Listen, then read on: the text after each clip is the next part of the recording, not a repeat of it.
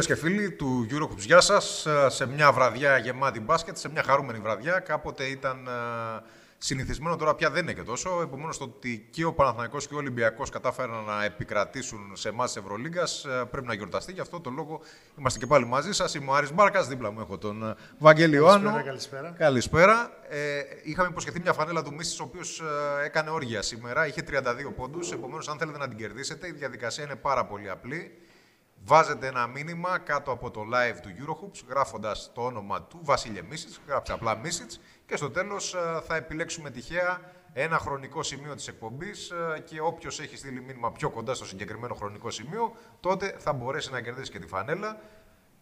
Έχουμε και άλλα διαδικαστικά να πούμε, αλλά πριν προχωρήσουμε σε όλα αυτά και πριν εξηγήσουμε και τι είναι το βραβείο που έχει δίπλα του ο Βαγγέλης, Ήρθε η ώρα να συνδεθούμε απευθείας με το στάδιο Ειρήνης και Φιλίας, εκεί που μας περιμένει ο Λευτέρη Μούτης. Λευτέρη, καλησπέρα. Δώσε μας κλίμα, δώσε μας όσα έχουν συμβεί στο παρκέ του σταδίου Ειρήνης και Φιλίας λίγες στιγμές μετά την μεγάλη νίκη του Ολυμπιακού επί της Ρεάλ Μαδρίτη. Καλησπέρα. Μια φανέλα του Ντόρσε ή μια φανέλα του Βεζέγκοφ δεν έχουμε; Θα, θα, θα έπρεπε κανονικά, Λευτέρη, έχεις Ε, απόλυτο δίκιο. ε, Πάμε μια εκπομπή Νομίζω- μετά. Επομένως, κάνε τα κουμάντα σου τώρα για να έχουμε για την επόμενη εβδομάδα. Έτσι.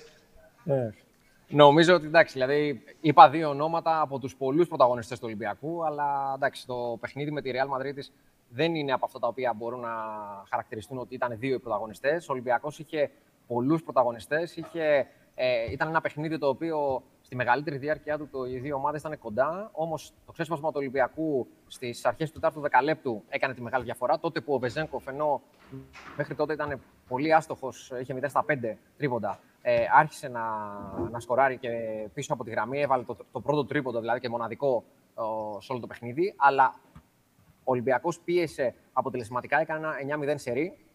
Πέρασε με 65-56 μπροστά και έκτοτε δεν κοίταξε ποτέ πίσω, παρότι το τελευταίο λεπτό λίγο κινδύνευσαν έτσι, λίγο έτσι, το, το φιλοκάρδι των οπαδών του Ολυμπιακού, μήπως δουν σε επανάληψη ό,τι έγινε χθες στο ΆΚΑ.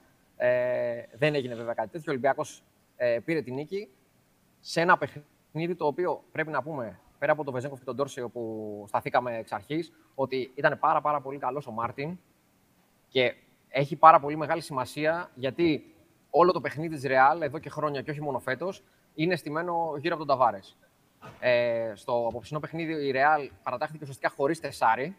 Αναγκάστηκε πολλές φορές να παίζει με δύο ψηλούς, με τον Πουαριέ και τον Ταβάρες. Ο Ολυμπιακός είχε μειονέκτημα γιατί και με τον Γιαμπουσέλε στην πεντάδα της Real είχε μειονέκτημα σε φυσικά προσόντα. Ωστόσο, ο Ολυμπιακός και με το τρικ που έκανε ο Γιώργος Μπαρτζώκας στο πρώτο ημίχρονο με τον Πρίντεζι να, είναι, να λειτουργεί σαν δημιουργό μέσα από τη ρακέτα, απενεργοποιώντας ουσιαστικά τον Ταβάρες ως αμυντικό γκόλιθο. Αλλά και το ότι πια άρχισε στο δεύτερο ημίχρονο ο Ολυμπιακός να λειτουργεί διαφορετικά. Ενώ στο, στο πρώτο ήταν συντριπτικά περισσότερο ο χρόνο συμμετοχής του Φουάλ έναντι του Μάρτιν.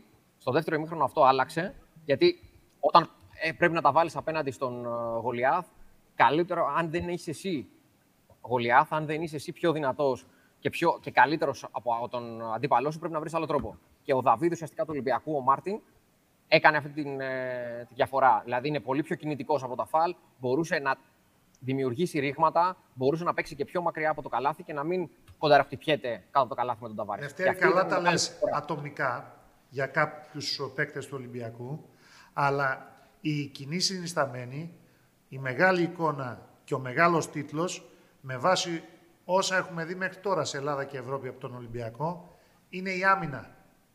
Η Βεβαίως. άμυνα είναι και η διάρκεια μάλιστα μιας σταθερής και τόσο πολύ συνεπούς, αξιοθαύμαστα συνεπούς άμυνας από την αρχή μέχρι το τέλος του αγώνα και σήμερα που κάνει τη διαφορά. Δεν είναι Ακριβώς, μόνο με δηλαδή, εξαίρεση, δηλαδή, το τα δεύτερο ατομικά δεκάλεπτο που έχει δεχτεί χαρακτηριστικά. 26 Είναι πόντους. η εξαιρετική ομαδική αντίδραση. Έτσι το ζήσες και εσύ.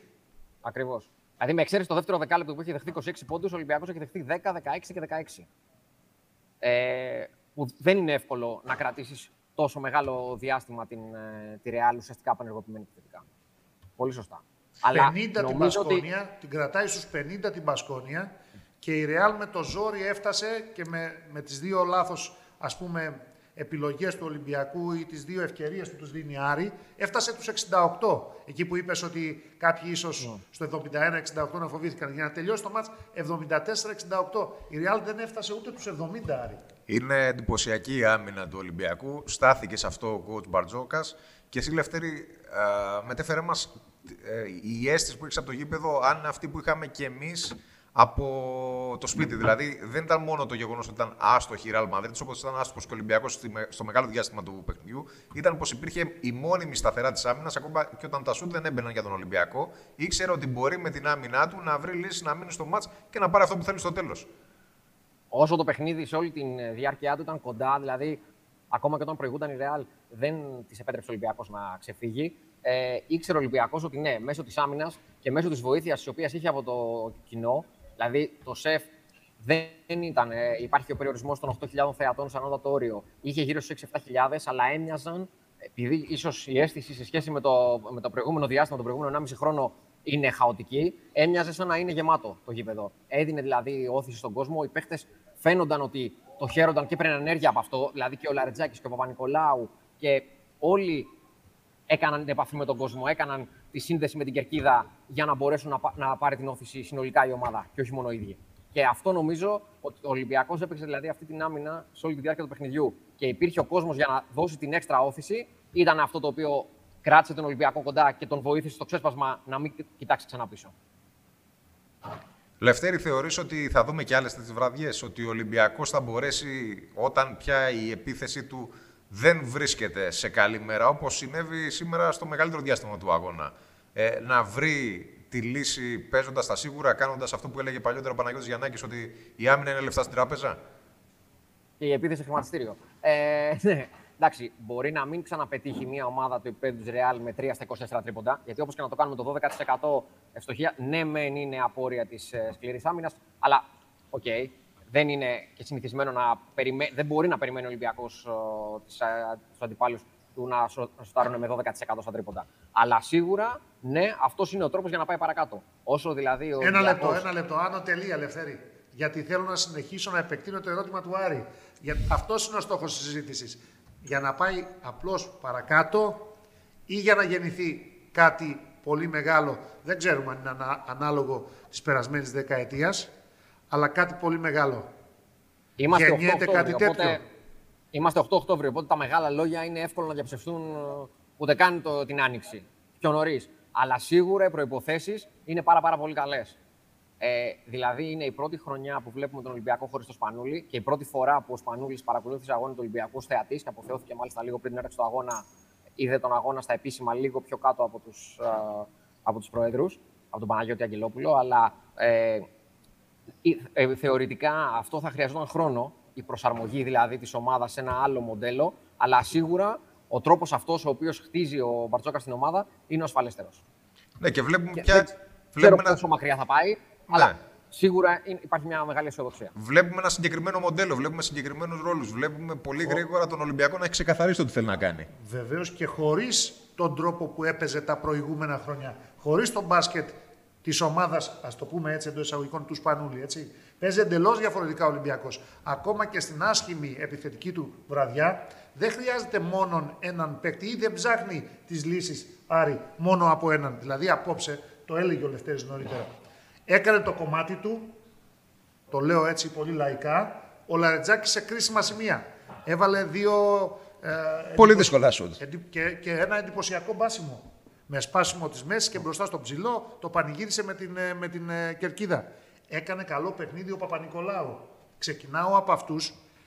Έκανε ένα γνώριμο παιχνίδι ο Λούκας, που χωρίς να βάλει 20 πόντους, για να έρθουν οι άλλοι δύο, ο Βεζέγκοφ παρά το 1 στα 7, Κάποια στιγμή μετρούσαμε τα τρίποντά του. Είχε βάλει μόνο ένα, όπως έλεγε ο Λευτέρης, σε κάποιο σημείο. Τελείωσε με ένα στα επτά. Και ο Ντόρση να βάλει και αυτός καθοριστικά σουτ. Αλλά όχι μόνο ένας να βγάλει τα κάστανα από τη φωτιά. Μια πολυφωνία βλέπουμε, αλλά όλα αυτά πίσω από μια συμπαγή ομάδα, μια συμπαγή άμυνα, έτσι. Ε, ναι, και, και αυτό νομίζω ότι αυτή τη στιγμή ξεχωρίζει. Γι' αυτό θέλω εσύ να μας πεις, Λευτέρη, τη γνώμη σου, μια και έχεις δει δύο παιχνίδια από κοντά, κατά πόσο έχει ξεχωρίσει το θέμα των πρωταγωνιστών του Ολυμπιακού, γιατί βλέπουμε ένα συμπαγές σύνολο, αλλά βλέπουμε από την άλλη πλευρά τον Σλούκα, τον Βεζέγκοφ και τον Ντόρσεϊ να είναι λίγο πιο μπροστά από τους υπόλοιπους. Ε, Προφανώς δηλαδή το ότι ο Βεζέγκοφ ε, σήμερα έχει 16 πόντους με 5 στα 6 δίποντα και ένα στα 7 τρίποντα, αν το παρακολουθούσε το παιχνίδι χωρίς να κοιτάς στατιστική παράλληλα, ε, δεν θα πίστευες ότι ο Βεζέγκοφ είναι ο πρώτος κόρη του Ολυμπιακού με 16 πόντους.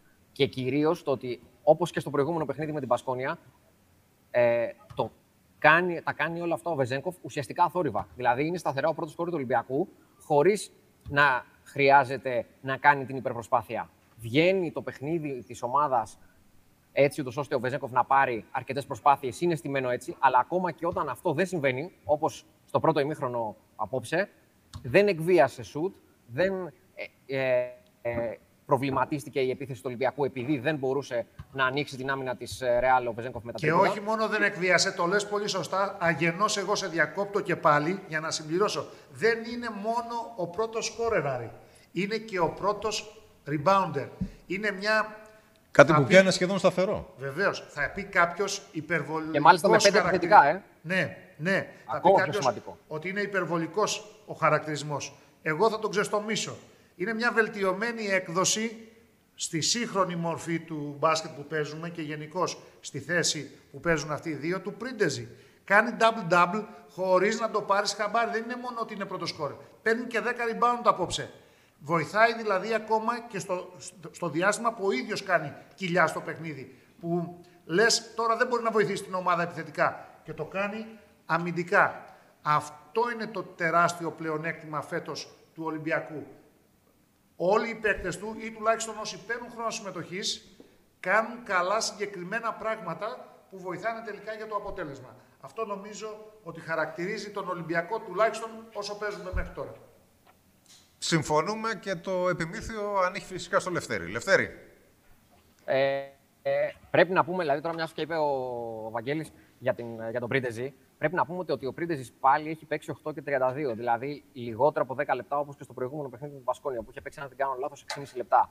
Αλλά είναι πάλι καθοριστικός ο ρόλος του. Ε, παίζει με πλάτη, ανοίγει το παιχνίδι του Ολυμπιακού, κάνει πράγματα τα οποία είναι πολύτιμα ακόμα και αν δεν φαίνονται. Σε, ε, έχει πρωταγωνιστές μικρούς-μικρούς, δηλαδή ο Μακίσικ ε, κάνει πράγματα πολύτιμα, ο, ο Μάρτιν είπαμε πόσο σημαντικά, για τον Λαρετζάκη σταθήκαμε, για τον Γόκαπ, ο οποίος αρχικά φαινόταν ότι βοηθάει πάρα πολύ αμυντικά, αλλά δεν μπορεί στην επίθεση να τρυπήσει την άμυνα της Ρεάλ και να δημιουργήσει ένα ρήγμα το οποίο θα μπορούσε να προβληματίσει ε, τους Ισπανούς.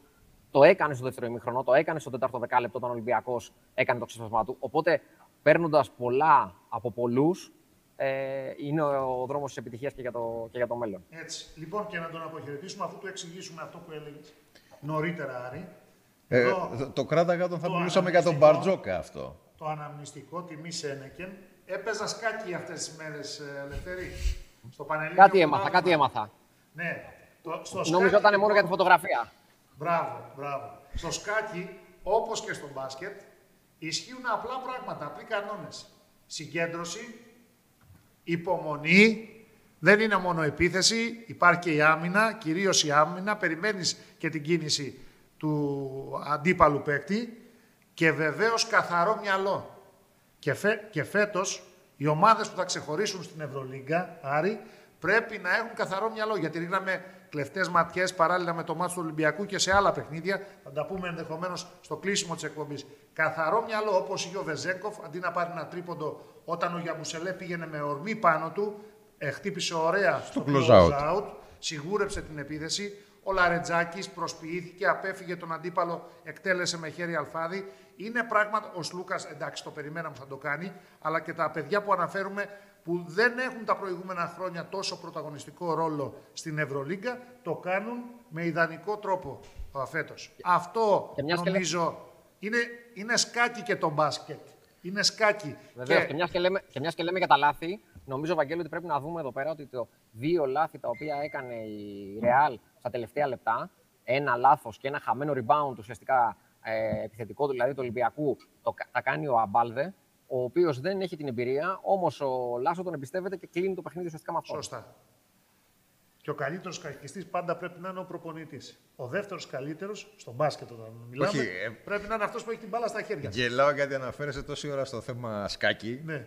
Και σκακιστής του παρκέ. Έτσι. Ε, είναι χαρακτηρισμός που πολλοί προπονητές θέλουν να τον έχουν. Οπότε δεν Τις- ξέρω τις μήπως... επόμενες εβδομάδες. Ναι, πρέπει να έχουμε καλεσμένους σιγά Έτσι. σιγά και προπονητές. Λοιπόν, Λευτέρη, σε ευχαριστούμε πάρα πολύ. Κάπου εδώ τελειώσαμε με τον Ε, βέβαια, Ολυμπιακό. Είναι τυχερός. Είδε ένα ακόμη ωραίο Ωραίο μάτς. μάτς. Και πολύ τυχεροί ήταν και οι φίλοι του Παναθηναϊκού που πήγαν στο ΆΚΑ και είδαν μια εξαιρετική ανατροπή. Αν κάποιοι από αυτούς αποφάσισαν να σηκωθούν και να φύγουν από τι θέσει τους λίγο πριν το φινάλε, χάσανε δυστυχώς. Ε, Ευτυχώς από ό,τι είδα, ήταν μάλλον λίγοι αυτοί που προτίμησαν να πάνε προς το πάρκινγκ για να αποφύγουν την κίνηση. Ο Παναθηναϊκός έδειξε μέταλλο ομάδας και νομίζω ότι για πρώτη φορά, Βαγγέλη, έδειξε την οτροπία που θέλει σε τόσο υψηλό βαθμό να έχει ο coach πρίφτης. είναι η ειδοποιώς διαφορά σε σχέση με τον προηγούμενο αγώνα, τον αγώνα της Πρεμιέρας. Δηλαδή το πάλεψε ο Παναθηναϊκός, έμεινε στο πλάνο, παρότι τα δεδομένα και οι πιθανότητες δεν ήταν υπέρ του μέχρι τα τελευταία δευτερόλεπτα και δικαιώθηκε.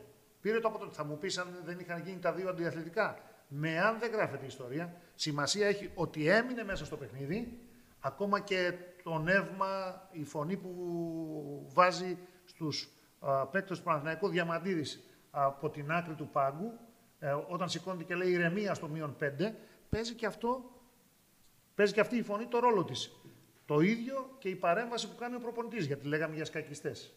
Οι κινήσεις και οι επιλογές των προπονητών μέσα στο παιχνίδι, με βάση και τους νέους κανονισμούς και με το challenge που έχουν δικαίωμα να κάνουν μια φορά α, στον αγώνα οι προπονητές, ε, μπορεί να επηρεάζουν την εξέλιξη του αγώνα. Και χτες ο Πρίφτης είχε εκτός όλων των άλλων και τη σωστή επιλογή στα 10,8 δευτερόλεπτα για να δώσουν τελικά το αντιαθλητικό που ήταν οι διαιτητές και να αλλάξει, να, γι- να γυρίσει τούμπα το μάτς και να ολοκληρωθεί η ανατροπή στα 2,5. Ε, εκεί, μιλάμε, εκεί μιλάμε για πραγματικό σκάκι.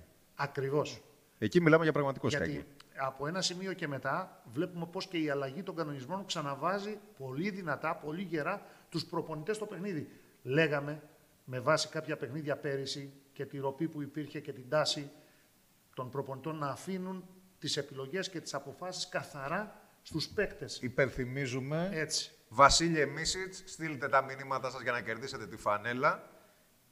Ένα μήνυμα με το όνομα του Μίσιτ και στο τέλος θα διαλέξουμε ένα χρονικό σημείο της εκπομπής και όποιος έχει στείλει μήνυμα πιο κοντά σε αυτό θα κερδίσει. Μπορεί να στείλετε και περισσότερα μηνύματα. Μην φλουντάρετε όμως στο chat. Δεν υπάρχει λόγος να στείλετε μήνυμα κάθε λεπτό. Συνεχίζουμε. Συνεχίζουμε ότι τώρα πια δεν αποφασίζουν μόνο οι παίκτες, τώρα πια θα αποφασίζουν πολύ πιο συχνά και οι προπονητές.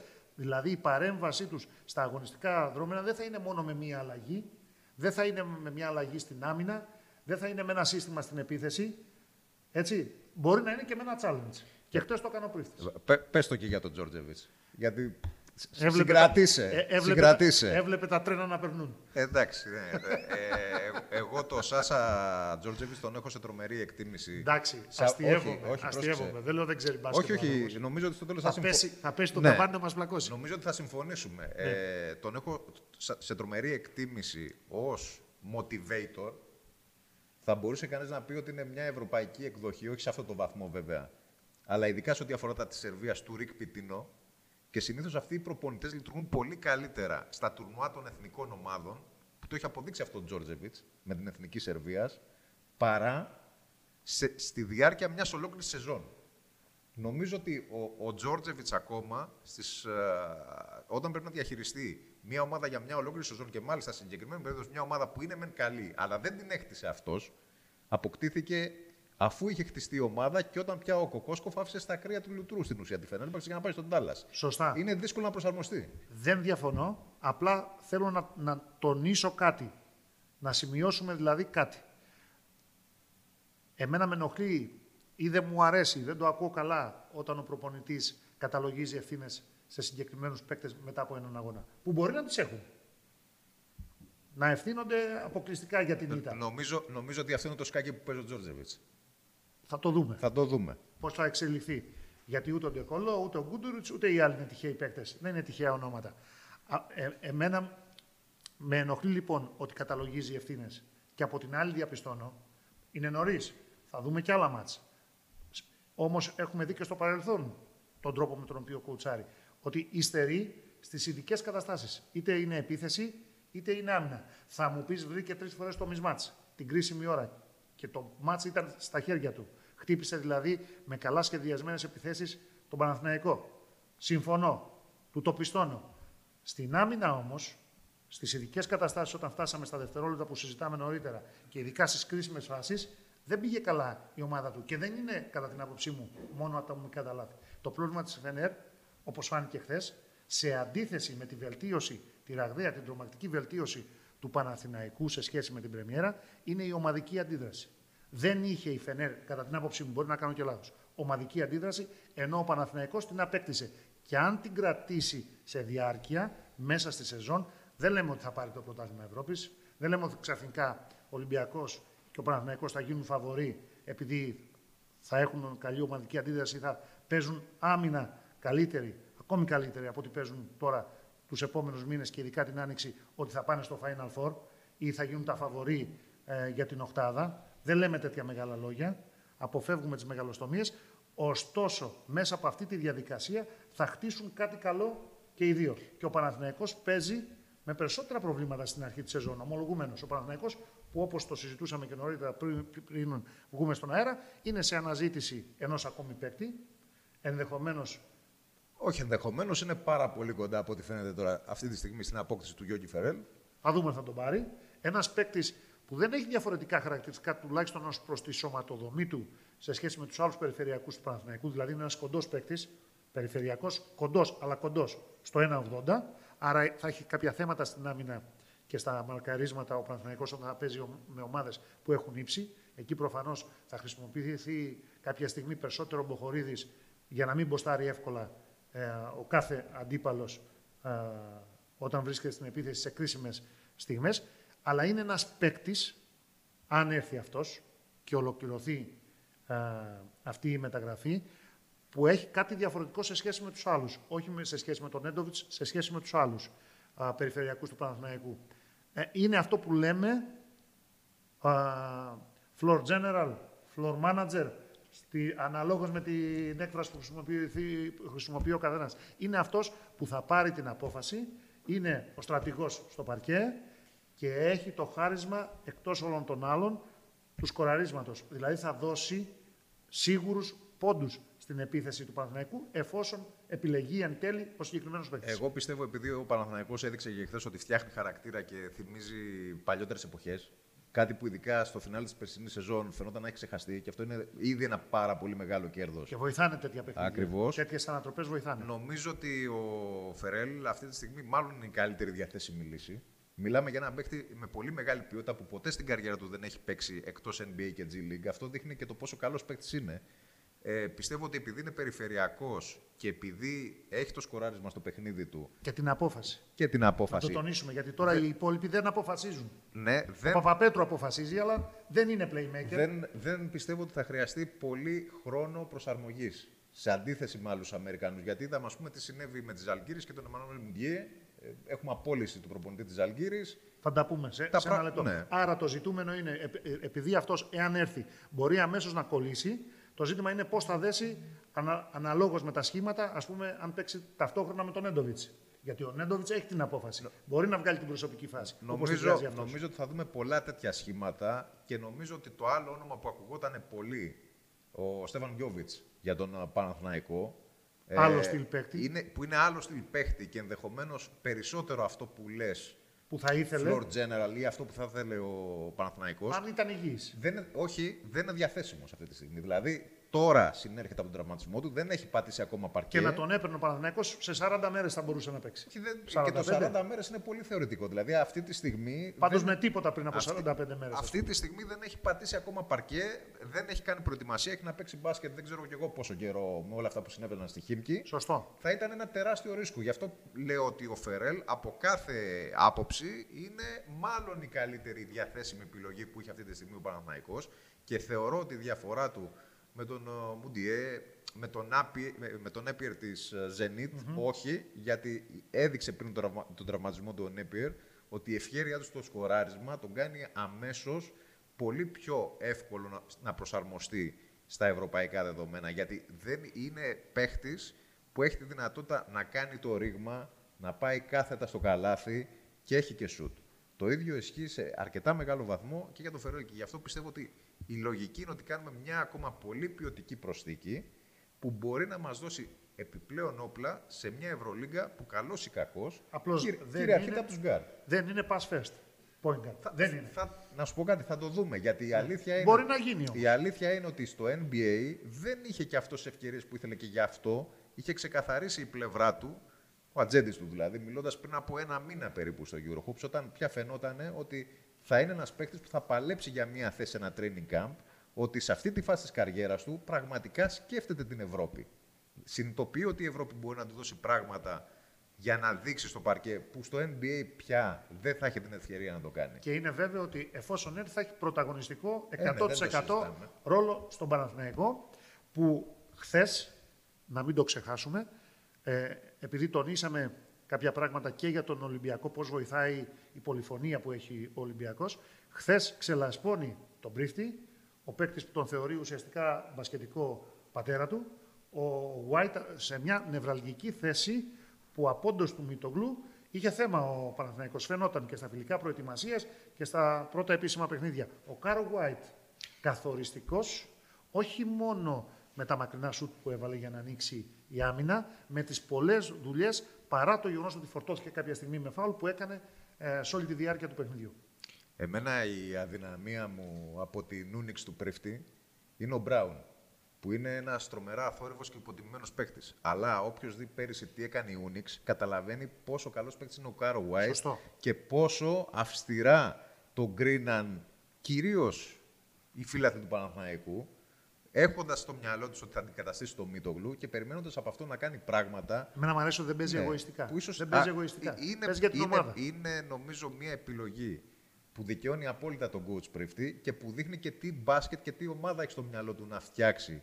Ο Και coach value Πρίφτης. for money, έτσι. Αξίζει Ναι, κάθε ναι, ναι, ευρώ ναι, δεν το συζητάμε. από αυτά που αναφέρει δεν, το δεν συμβόλαιο το, του. δεν το συζητάμε. Δεν το συζητάμε και νομίζω ότι πραγματικά αυτό που συνέβη με τον uh, Νέντοβιτς ήταν και μια πρώτη δικαίωση του Παναθηναϊκού που αποφάσισε ότι παρά τα ερωτηματικά που Να έχουν τον κάνουν με ανανέωσει. Νέντοβιτς καθαρά με την υγεία του Πόσους μήνες δηλαδή θα παίξει και τα προβλήματα που είχε με τον COVID και όλα αυτά που σε μια συνέβησαν. σεζόν, γιατί πολλές σεζόν δεν τις τελειώνει ή δεν τις, ε, πολλές σεζόν δεν τις βγάζει εκατο- στο 100%. Νο- νο- Απουσιάζει δηλαδή Ναι, λόγω νομι- τραυματισμών. Νομίζω ότι είναι μια πρώτη δικαίωση. Δηλαδή, ο Νέντοβιτς δείχνει ότι πραγματικά είναι άτυχος με το θέμα των διαδοχικών τραυματισμών στην καριέρα του. Γιατί Συν αν τον δεν- κορονοϊό. ναι, γιατί αν δεν υπήρχαν όλα αυτά, ίσως να μην είχε φύγει και τελικά ποτέ από το NBA. Και χθες έκανε την ε, διαφορά, έτσι. Ναι. Έκανε τη διαφορά. Περιμένουμε να δούμε άνοδο αγωνιστική και του Παπαγιάννη, που η αλήθεια είναι ότι ακόμη δεν τροφοδοτείται καλά. Είναι πράγματα που πρέπει να δουλέψει κι άλλο ο Παναθηναϊκός, αλλά ταυτοχρόνως έχει και πολλά περιθώρια βελτίωσης. Συν την προσθήκη που θα δούμε πώς θα λειτουργήσει εφόσον ολοκληρωθεί κιόλας η μεταγραφή. Λοιπόν, ολοκληρώσαμε με Ολυμπιακό και Παναθηναϊκό. Ολοκληρώσαμε για να δούμε λίγο τα αποτελέσματα της δεύτερης αγωνιστικής. Λοιπόν,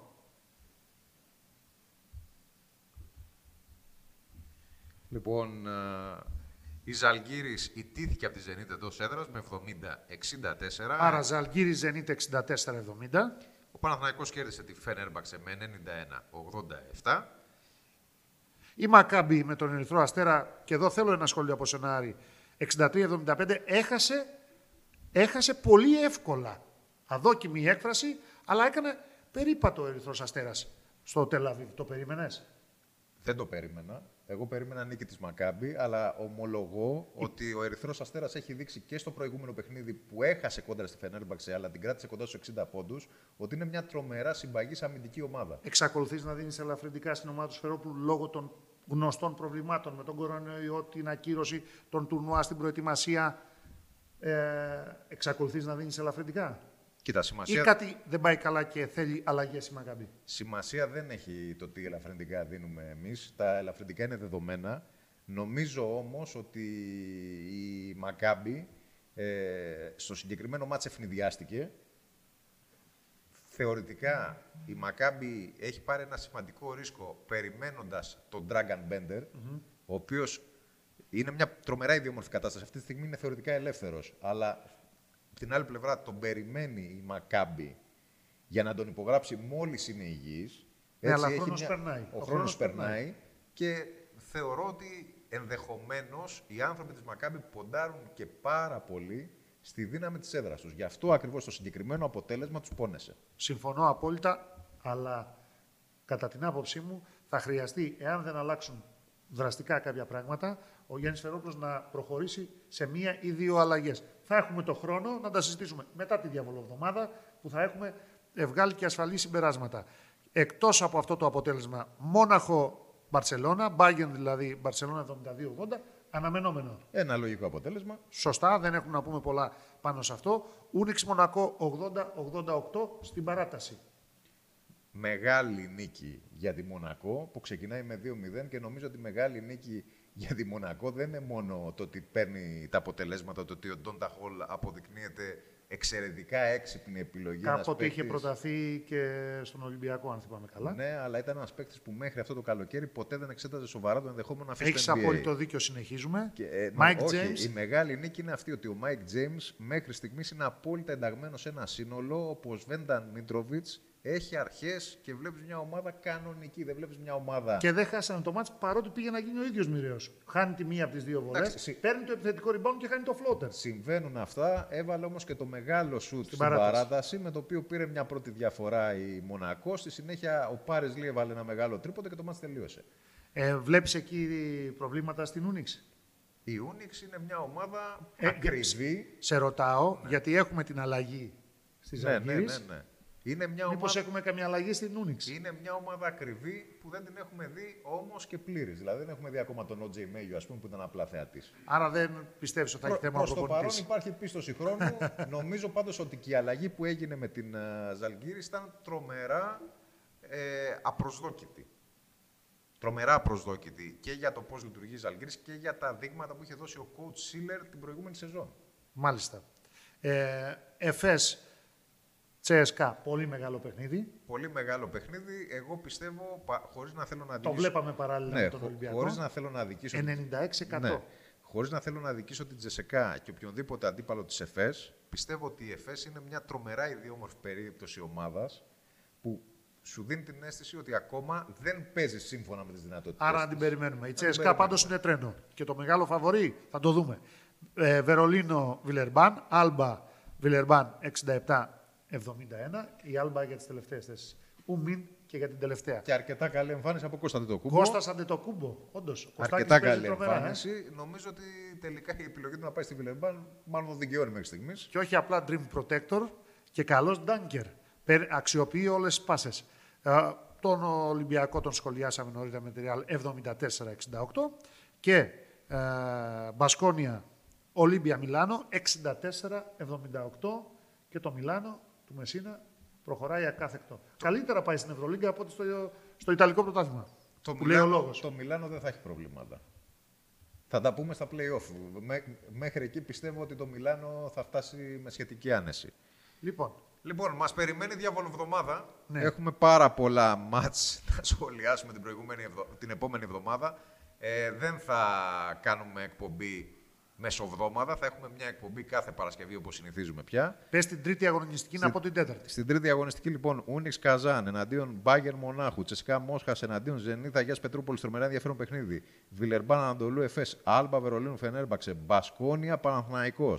Μιλάνο Μακάμπι, Ερυθρός Αστέρας Ζαλγκύρης, Ρεάλ Μαδρίτης Μονακό και Μπαρσελόνα Ολυμπιακός. Δύσκολες αποστολές και για Ολυμπιακό και για Παναθναϊκό. Και πάμε για την τέταρτη αγωνιστική. Ζενίτ Μπάγκερ, Φενέρ Ουνίξ, Βιλερμπάν Μακάμπι, δύσκολο παιχνίδι και ίσως καθοριστικό για την ομάδα του Γιάννης Σφερόπουλου, Άλμπα Μπασκόνια, Τσέσκα Ερυθρός Αστέρας, Μονακό Μπαρσελώνα, θα έχει πολύ μεγάλο ενδιαφέρον και αυτό το παιχνίδι, Ολυμπιακός Ζαλγκύρης, Ολύμπια Μιλάνο Εφές, και αυτό πολύ μεγάλο μάτς, και Ρεάλ Παναθηναϊκός.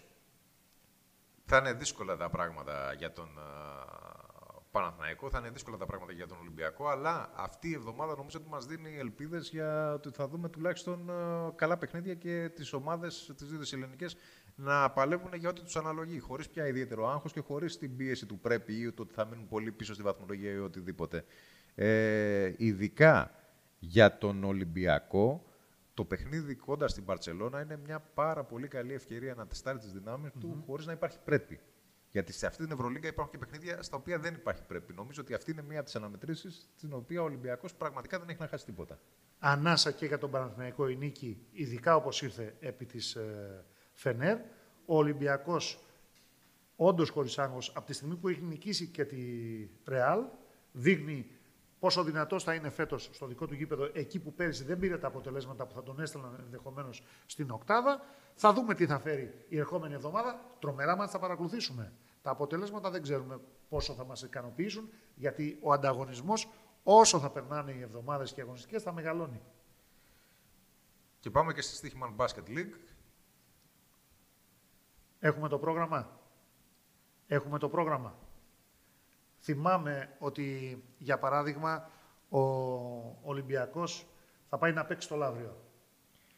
Η Στίχημα Basket League αυτή τη στιγμή ε, είναι η ιδανική ευκαιρία για τις ε, δύο ομάδες, για τις δύο εκπροσώπους μας στην Ευρωλίγκα να δοκιμάσουν σχήματα, να δοκιμάσουν τις δυνάμεις τους και να προετοιμαστούν για την uh, διαβολοβδομάδα. Δεν είναι ούτε η πρώτη, ούτε η τελευταία φορά που συμβαίνει κάτι τέτοιο. Να υπενθυμίσουμε ότι το πρόγραμμα έχει βαρύνει πια πάρα πολύ και ο Κος Μπαρτζόκα σε κάθε ευκαιρία το αναφέρει.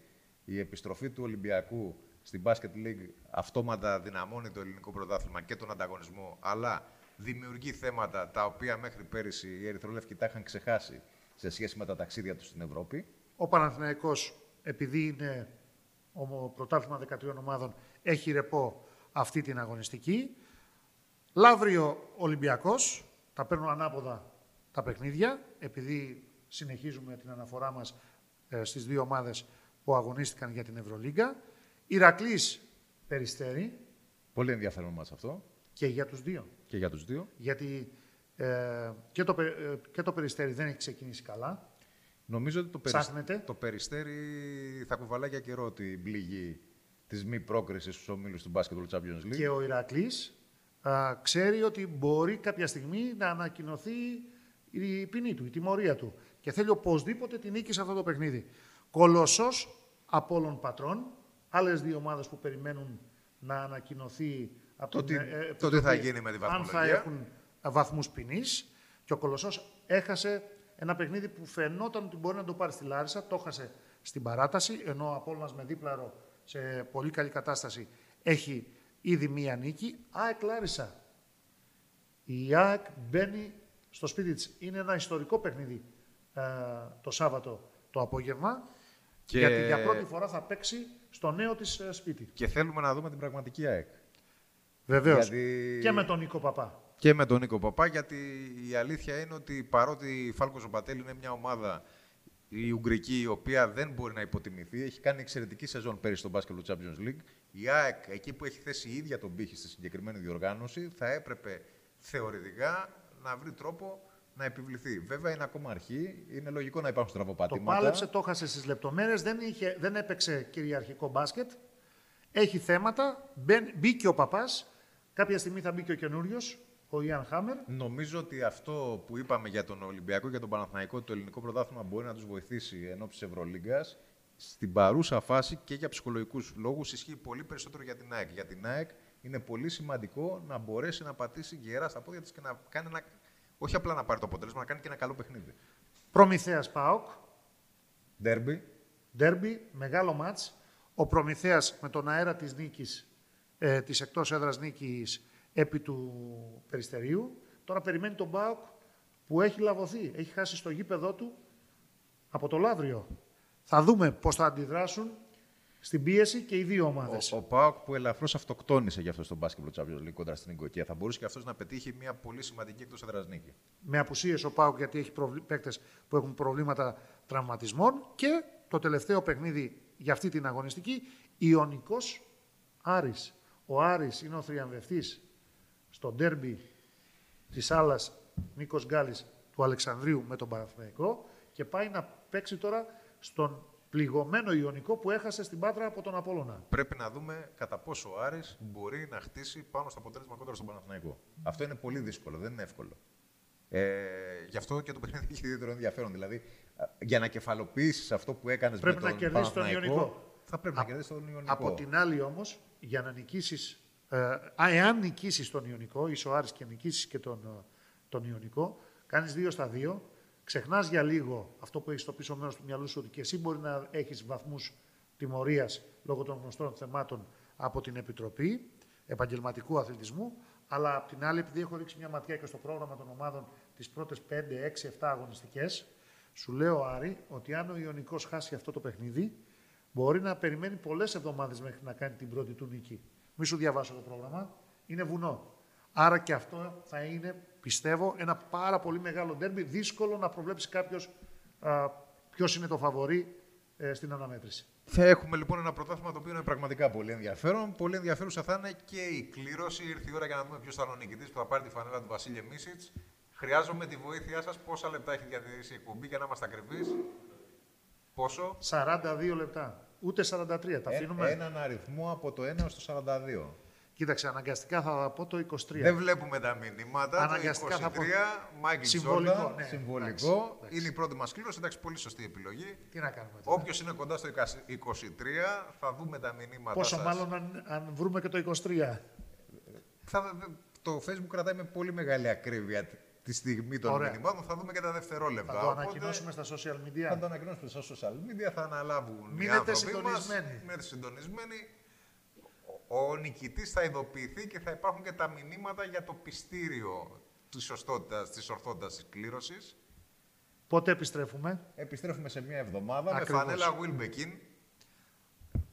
Οπότε έχετε από τώρα ένα κίνητρο για να συμμετέχετε στην επόμενη εκπομπή. Αν δεν τα καταφέρετε τώρα, φανέλες, μπάλες και ό,τι άλλο μπασκετικό προκύψει, πάντα κάτι θα έχουμε για να σας ε, δώσουμε. Και είτε Αφού έχουν μας καλά κάνετε παρέα. αποτελέσματα είτε, στη διαβολοβδομάδα, είτε όχι, θα θυμόμαστε την ατάκα του Παναγιώτη Γιαννάκη και έτσι θα πορευόμαστε φέτος, με αυτά που έχουμε ζήσει και τα τελευταία χρόνια.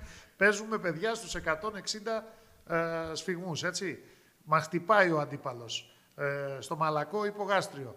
Δεν χάνουμε την ψυχραιμία μας και είτε κερδίζουμε είτε χάνουμε πολύ περισσότερο στις περιπτώσεις που χάνουμε, διατηρούμε την αυτοπεποίθησή μας στα ύψη έτσι, και συνεχίζουμε για την επόμενη φορά. Ε, ούτως ή άλλως με 2-0 ο Ολυμπιακός και με 1-1 ο Παναθηναϊκός, νομίζω ότι τηρουμένων των αναλογιών το ξεκίνημα μπορεί να χαρακτηριστεί ως και ιδανικό. Εντάξει, ιδανικό όχι, πολύ καλό ναι. Πολύ καλό, ναι. Λοιπόν, Ναι και πολύ καλά Καλό. μάλιστα. Λοιπόν, κάπου εδώ εμείς τελειώσαμε. Σας ευχαριστούμε και πάλι για την παρέα. Θα είμαστε μαζί σας την επόμενη εβδομάδα. Ο νικητής για τη φανέλα του Μίσιτς θα ειδοποιηθεί. Την επόμενη εβδομάδα θα έχουμε φανέλα Εδώ Wilbekin. θα είμαστε και θα σας περιμένουμε. Τώρα έχουμε ανοίξει. Άνοιξαμε και σας περιμένουμε λοιπόν. Ραντεβού σε 7 μέρες. Ευχαριστούμε πολύ. Καλό σας βράδυ.